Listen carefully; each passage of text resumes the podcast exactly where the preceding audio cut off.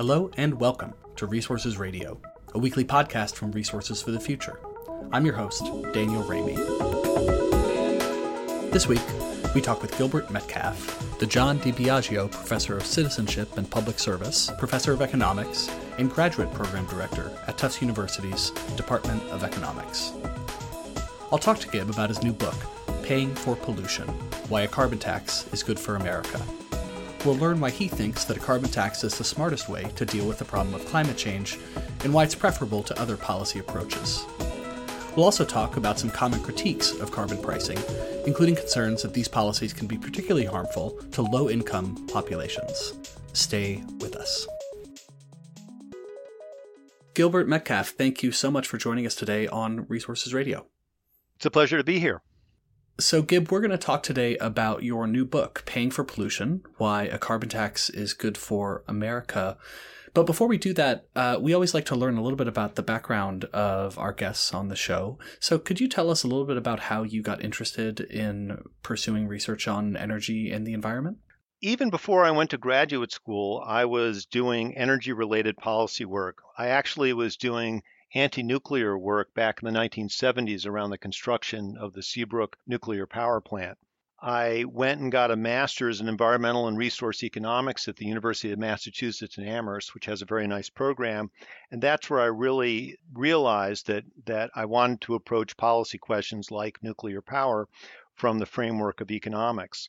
And so when I went to Harvard and I studied uh, public finance under Marty Feldstein, I really began to sort of meld my tax interests with my energy interests uh, in a lot of the papers I did after that. And that work uh, eventually kind of morphed into my uh, into my current work on, on climate policy. Great. Are you still out there um, protesting the construction of nuclear power plants? Did you did you go to Georgia and, uh, get get down there with the Vogtle plant? Well, it's actually funny. I I uh, obviously once you start to think about climate change, you realize that we have to rethink our views on nuclear power. And, and, of course, like many others who were involved in anti nuclear activities in the 1970s, I've done that. I, I, still feel that nuclear power, we've got real issues around safety and nuclear proliferation and cost. But I think uh, you, you, just can't take it off the table as, as a possible uh, policy solution. Right. But it's very funny because I, I, I, teach a class in energy economics to Tufts, and I uh, once took my class up to the Seabrook nuclear power plant. We got a tour, and we had a sit down with with one of their environmental uh, education officers, and he's talking about the history of the project and he says, Oh, yes, and the Clamshell Alliance was protesting. And I bet, he says, I bet your professor was out front on the picket uh, line holding a sign up protesting the plant. And I said, Well, in fact, I was arrested at Seabrook uh, during the Clamshell Alliance occupation and spent two weeks in the New Hampshire Armory. And you should have seen the looks on my students' faces. wow, that's great. What a story.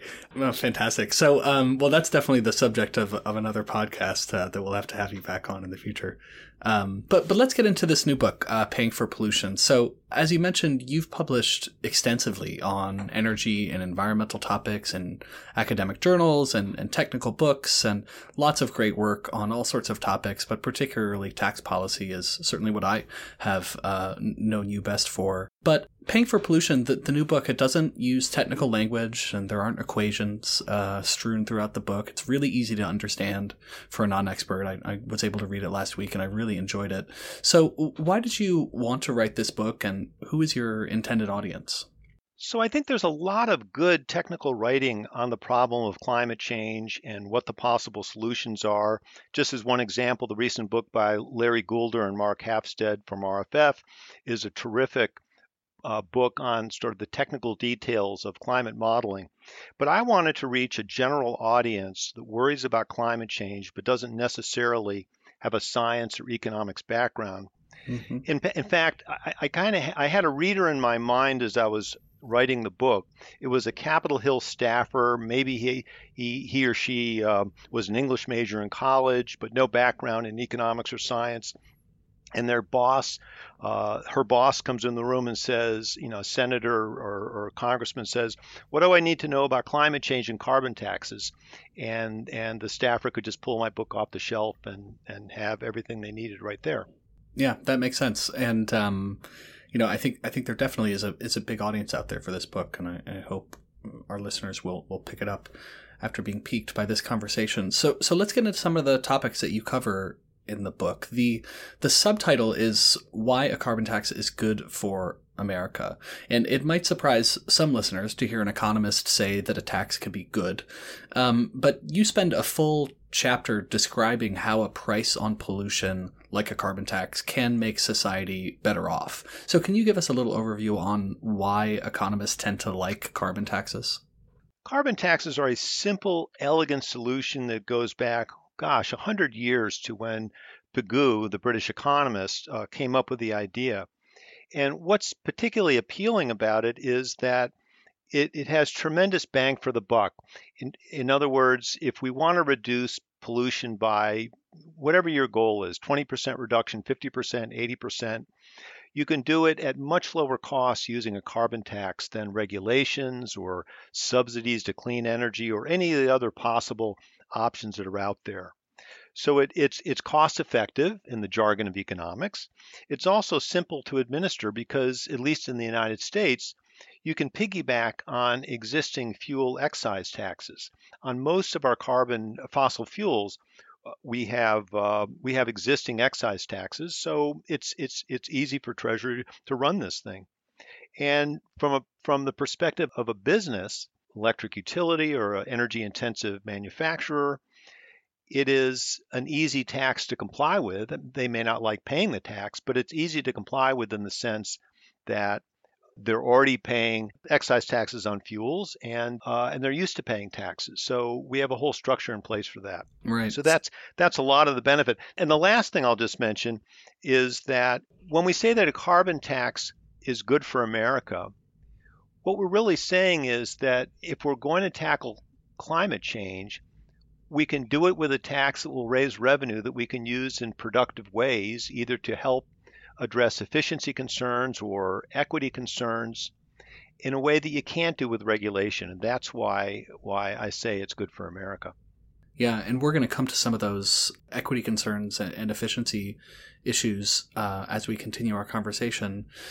One uh, substantial part of the book is looking at alternative policies, some of which you've already mentioned, uh, subsidies for renewable energy, or carbon capture and sequestration, um, regulation on vehicles or power plants, energy efficiency standards. Can you talk a little bit more about why, in your view, a carbon tax is preferable to those types of existing policies?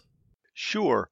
So we could sort of go through them uh, in seriatim, but let me just give a couple of examples. I mean, this is the topic of one whole chapter, chapter four in my book.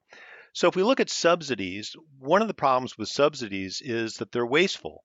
So you're giving money to people to do things that they may already be planning to do. So that's a problem. They can also be regressive in the sense that, that with subsidies that typically happen through the tax code, most of these benefits go to higher income households because these are the people who are paying taxes. So subsidies aren't a great approach regulations can have unintended consequences. So, for example, I talk about the sport utility vehicle loophole, SUV loophole that's in the CAFE, the mm-hmm. fuel economy standards. I talk about this in the book, where that whole loophole came about because of the fact that at the time when CAFE was first put in place, SUVs were really not a big deal in the marketplace, and this loophole was put in place to protect one factory in Detroit. And so that loophole was put in place, thinking, and Congress thought, ah, it won't have any real impact on the market. And all of a sudden, uh, the demand for SUVs exploded as the baby boomers began to buy buy cars. So again, unintended consequences is always a problem. You know, you've got information and voluntary programs, uh, but they're certainly helpful, but they're not up to the task of really making significant reductions in emissions. So that's why I end up saying that the tax is the best way to go. Right, because the tax could sort of cover the broader base of activities that we're interested in, and you know, if designed appropriately, would cut out or avoid some of these loopholes um, that, that might appear in other policies. Exactly. One prominent uh, focus of environmental advocates over the last several years, in particular, has been uh, instead of focusing on a carbon tax or some other type of carbon pricing mechanism, uh, many groups have focused more on an approach uh, that's called "keep it in the ground," uh, which essentially tries to constrain the production of fossil fuels wherever possible. Um, what are some of the merits of that approach, uh, or or problems with that approach relative to a carbon tax? I think in principle, it's a great idea because that's ultimately what we need to do. We need to keep fossil fuels in the ground unless we can come up with uh, cost effective, affordable carbon capture and sequestration approaches. And, and we don't have those at present. So if we ignore that, if, uh, if we ignore CCS, then keeping in the ground sounds great.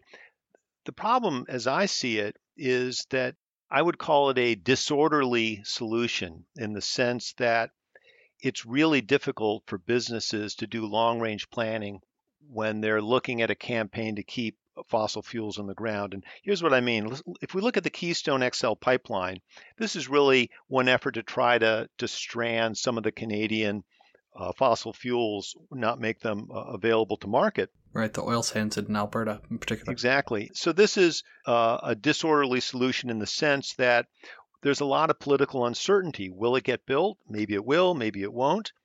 Uh, we've already seen a, a, number of reversals with political wins and political administrations. So how do you plan as a as a uh, an energy intensive industry trying to think about what the cost of fossil fuels is going to be in the future? The other issue I see is that the keep it in the ground approach is going to bring out the owners of these fossil fuel assets who are going to put up a fierce fight. And this is just going to contribute even more to the political uncertainty as to whether that approach is effective or not. In contrast, if you think about a carbon tax, you can do it more gradually as opposed to this sort of on off, we either keep them in the ground or we don't.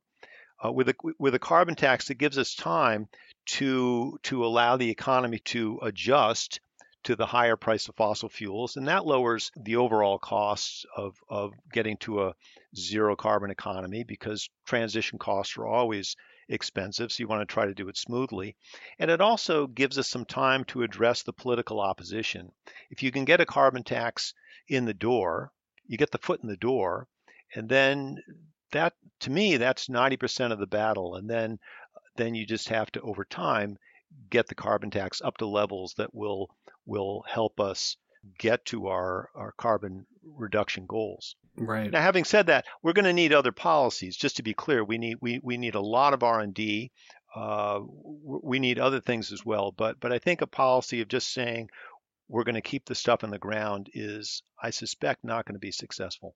So, so one of the points you raised with the keep it in the ground approach is the sort of difficulty in planning for, for businesses that may or may not be affected by the, the construction of a particular pipeline or the development of a particular resource, and that that volatility can be a, a challenge. One of the other points you make in the book is associated with an alternative approach to uh, pricing carbon dioxide and other greenhouse gases, uh, the so-called cap and trade approach. Um, and you talk quite a bit about volatility in um, carbon markets uh, in existing cap and trade programs. So that was one of the one of the difficulties with cap and trade, as as you laid it out in the book. Can you talk a little bit more about that and uh, some other issues with cap and trade uh, relative to carbon taxes and sort of how you see the uh, trade-offs between those two approaches? Sure. And just to start, I, I, want to be clear that that a cap and trade program, like a carbon tax, is, is a market-based mechanism in the jargon of economics. It's a way to put a price on pollution, and either of these approaches are far superior to some of the alternatives we just talked about. I would much prefer cap and trade to to subsidies or regulation. But if we can get a carbon tax, I think it does have some benefits relative to cap and trade. And I, I talk about uh, price volatility under cap and trade systems in the book. That's problematic from the point of view of businesses who are trying to make long lived investments uh, in, in expensive energy technologies. We've seen that in the acid rain program, we've seen that in the EU's emission trading system. So that's an issue. The administrative complexity of running what is essentially a financial derivative program and running it through environmental agencies gives me some pause. And the example in the EU ETS uh, in the early years of the program, where there was some cyber theft in the Czech Republic and some other areas of Europe where allowances were being stolen electronically, that's a real issue that you have to grapple with. But I think the biggest issue is the fact that you have these adverse policy interactions. And what I mean by that is one thing we know about politicians is they like to do stuff. So right. if we look at California, they have a cap and trade program. Well, they also have a renewable portfolio standard and they have low carbon fuel standards. And the problem with cap and trade is if you layer these other policies in place, you might think, oh gosh, this is great because it's just we're, we're, we're, sort of belts and suspenders. We're really tackling this problem. But the problem is these other approaches, all they'll do is lower the the allowance prices without leading to any additional emission reductions because the cap is the cap. So if you're trying to incentivize firms to come up with new technologies, new inventions, induced innovation, that low price because of these complementary policies is a real problem with cap and trade. And you right. don't have that with a carbon tax. Right. You also talk in the book about how in a number of programs there are these price floors and price ceilings, sometimes called price collars. Um, and when those come into effect in cap and trade program, basically the allowance price, you know, can't go above a certain amount, it can't go below a certain amount. And so the cap ends up turning into more of a carbon tax policy than, than a cap and trade policy. And we see these kind of hybrid approaches in, in places like California and uh, the, the Regional Greenhouse Gas Initiative in the in the northeastern United States. Well, that's right, and and and Dallas Burtraw at RFF has a very nice paper right now about uh, cap and trade programs, and what he's pointing out is that because of a lot of these complementary programs, cap and trade programs typically the prices are bouncing around at the floor level. And so, as you say, the cap and trade program is is acting like a carbon tax without the benefit of the carbon tax in the sense that we're not getting a high enough price to really get the kind of of, of responses that we would like to, uh, to get in terms of reduced emissions. Right. And then just briefly on the complexity topic, uh, the first job I had after grad school, I got hired by Richard Newell and Billy Pizer at Duke, and we were working on a, a paper on cap and trade programs. And I spent probably the first year of my professional life trying to understand how the EU ETS worked, um, and uh, and it was uh, quite the undertaking. I'm still I'm, I'm still pretty sure I don't understand about half of it, but yeah, those programs can get really complicated, and and the administration issue I, I'm sure is pretty substantial. I think so. So let's turn to one of the most common critiques of uh, greenhouse gas pricing or, and carbon taxes in particular, um, which is the notion of regressivity. So a central argument for, for many who oppose these programs is that they argue that the policy will be regressive, that is, disproportionately harmful to low income uh, or other sensitive populations. Um, what's your take on that uh, critique? In terms of low income populations, I think the issue is overstated, if not simply wrong. There's a lot of good research that's come out in the last few years that shows that even if you ignore the use of revenue, carbon taxes can be progressive.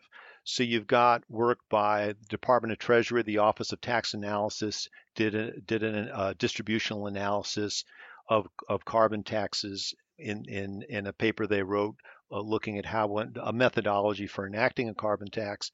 You've got work by Larry Goulder and Marc Hafstead that I mentioned before. And what this research shows is that people typically focus on the fact that energy expenditures are, are a larger share of the income of lower income households than of higher income households. And that's where that view that carbon taxes are regressive uh, comes from. Right. But the reality is is that carbon taxes are also going to affect factor incomes, payments to workers, wage wages, and, and, and payments to owners of capital, interest and dividends, and so forth.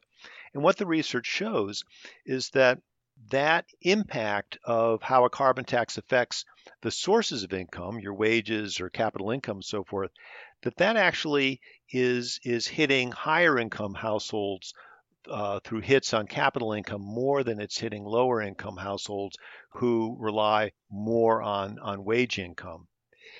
And the, the other factor that makes carbon taxes uh, potentially progressive is that most transfer payments that, that households receive, and transfer payments, whether it be Social Security or or other kinds of benefits, these are received by lower income households disproportionately. And these transfers uh, are either explicitly or implicitly uh, indexed against inflation. Right. So, to the extent that prices do go up under a carbon tax, anyone who's receiving Social Security or, or, or other transfer payments is going to be insulated against against those cost increases. So, we haven't even talked about how we use the revenue uh, in, when I was talking about the fact that a carbon tax could be progressive. And one thing I've been harping on all the way back to 1999 when I fir- wrote my first paper on this uh, topic, I, I want to emphasize that we're doing a carbon tax reform, not a carbon tax. And the point here is, is that we're going to collect a lot of revenue. Um, $100 billion a year uh, uh, or more, potentially, depending on the, on the tax rate. And you can use that revenue in ways that, that enhances the progressivity of the, of the reform even more. So if you look at the Climate Leadership Council's proposal to give dividends, household dividends to everyone in America, that would be extremely progressive. But even if you didn't do that, you could do reductions in taxes on wages, uh, or other things that would, if not be uh, progressive, at least be distributionally neutral. Right. So it really becomes a lever that policymakers can tweak to get whatever level of progressivity they want. Yeah, that makes sense. And so, separate from the progressivity or regressivity of a carbon tax is the concern that some policymakers have expressed that uh, a carbon tax or any type of substantial carbon pricing policy would be really harmful to the U.S. economy. You overview some examples of jurisdictions uh, internationally that do have substantial carbon prices, and, and what do you find about the broader economic impacts of those types of policies?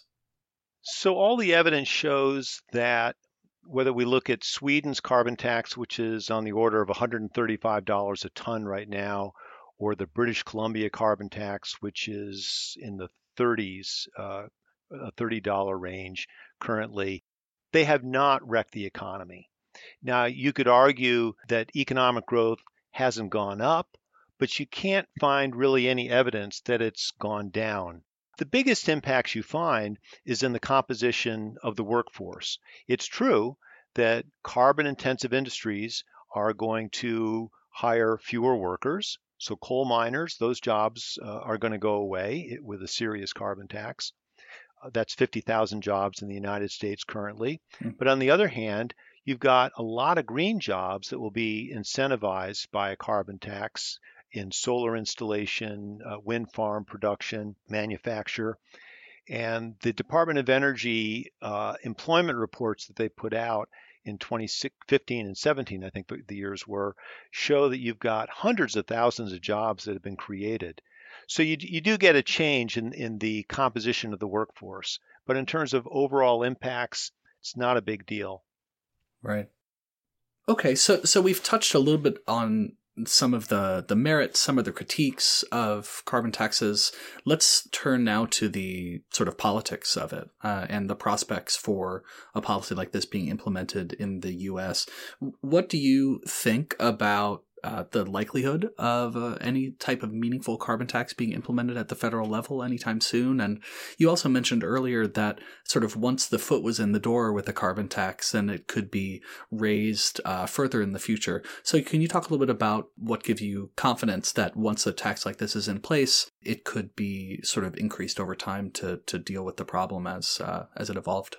So I've learned never to predict uh, when something will happen. right. But but what what comes to my mind uh, when I'm asked that question is the statement by Winston Churchill in the run-up to World War II.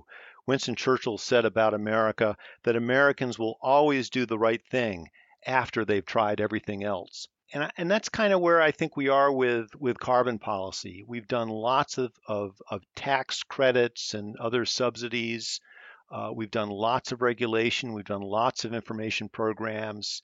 The one thing we haven't done is to put a price on carbon. And I think we're seeing uh, greater interest. We're seeing more Republicans that are actually in Congress talking about it. So I think it's just a matter of time. The, the, the most recent national uh, assessment report, I think, really brought home starkly how important it is for federal policy, uh, for us to come up with federal policy on this. And the carbon tax is just the, the, the best way to do it. Right. And that's volume two of the most recent national climate assessment, I, I think you're referring to. Um, yes. And, and how about the idea that once the foot is in the door, um, that raising the price over time would be something uh, that you would have some some hope for? So I think the one thing about a tax is that you have a constituency to support the tax, which is whoever's getting the revenue from that tax. Right. And the the Joint Committee on Taxation is is always very careful to protect revenue sources uh, as they're thinking about new policies. So I think right there, that's a built-in constituency. I'm also I also th- this is one area where I think economists have not thought about this carefully enough uh, in, in, in the following sense. So Ted Halstead, who leads up the, the Climate Leadership Council, is arguing for a carbon tax with, with revenues returned to households. And part of the appeal is it's revenue neutral, so opponents of big government don't tangle up the question of how big government should be with the question of climate policy. That's appealing. But more than that, uh, uh, Halstead makes the argument that the only way we're going to get to carbon tax rates that are that are high enough to really make a difference is if households are getting this money back and can see a direct link to the carbon tax. And I think there's a lot of merit to that argument. You build a pretty strong constituency to support uh, increase in the carbon tax rate if you know that that's going to lead to a 10% increase or whatever in, in the dividend check that you're getting on a quarterly basis, say. Right. Economists have long been focused on this double dividend hypothesis, the idea that you can use a carbon tax to reduce other distorting taxes, which has real efficiency benefits. But I think where economists have not really thought sufficiently deeply is, is that while efficiency is certainly a good thing, there's a lot to be said for equity, particularly after the most recent tax reform uh, with the cuts in, in corporate income tax rates, and also in political feasibility. I think the reform is going to have to, whatever will make a carbon tax actually possible in this country, it will it will depend a lot on how we use the revenue and the dividend approach may end up being the approach i'm not saying it will be but it could be the approach that helps us forge a coalition that could actually get this thing enacted. Yeah, that's really interesting. I, I think makes me think of a, another recent book uh, that I read by uh, Barry Rabe uh, from the University of Michigan called "Can We Price Carbon," uh, which focuses on some of the political uh, and constituency challenges of of implementing policies like these over time. Right. So, so we've really just scratched the surface on on so many of these topics, and um and and I want to recommend two to listeners that they that they check out the book, which is called "Paying for Pollution" uh, by Gib Metcalf. And um, so let's close out this episode uh, the way we close out all of our episodes, which is to ask uh, our guests what you have read or watched or heard recently related to energy and the environment that you think is really interesting and uh, that you'd recommend to our listeners. Uh, so we call this the top of the stack. So, Gib, what's at the top of your stack? Ah, well, two books that I recently finished that I thoroughly enjoyed uh, that I would recommend. One is actually not a new book. It, it, it's a, a, book that came out about uh, four years ago by Elizabeth Kolbert called The Sixth Extinction, mm-hmm. which uh, I just found impressive both for uh, the content in terms of putting our current impacts on on sort of species extinction in, in, in perspective, but also just as a great example of, of how good technical writing can be done to be accessible uh, to to readers, and that was yeah. certainly a, a model for me. Yeah, she's a great writer. The other book that gave me lots of food for thought is, is a book called Amity and Prosperity One Family and the Fracturing of America. What it really highlighted for me is the importance of state regulatory policy in energy development. And I think this is something that energy researchers often don't think hard enough about. We think about national policy, we think about taxes, we don't think about the monitoring and oversight uh, that is crucial for environmental well being. Yeah, so that that book is uh, Amity and Prosperity by Eliza Griswold, who also writes for the New Yorker. And um, you know, as someone who's who's worked on the topic of shale development quite a bit, I, I completely agree that the issue of regulatory enforcement, uh, sort of the attention that we pay to it, and and even how we measure it, is um, woefully understudied and uh, definitely deserves more attention. So, two great recommendations. Um, thank you so much for that and for coming on to Resources Radio and telling us about your new book, Paying for Pollution. Gib Metcalf, thank you so much. Well, thank you, Daniel. It's been a pleasure talking with you. Thank you so much for joining us on Resources Radio. We'd love to hear what you think, so please rate us on iTunes or leave us a review. It helps us spread the word. Also, feel free to send us your suggestions for future episodes. Resources Radio is a podcast from Resources for the Future. RFF is an independent, nonprofit research institution in Washington, D.C. Our mission is to improve environmental, energy, and natural resource decisions through impartial economic research and policy engagement. Learn more about us at rff.org. The views expressed on this podcast are solely those of the participants. They do not necessarily represent the views of Resources for the Future, which does not take institutional positions on public policies. Resources Radio is produced by Kate Peterson, with music by Daniel Raimi. Join us next week for another episode.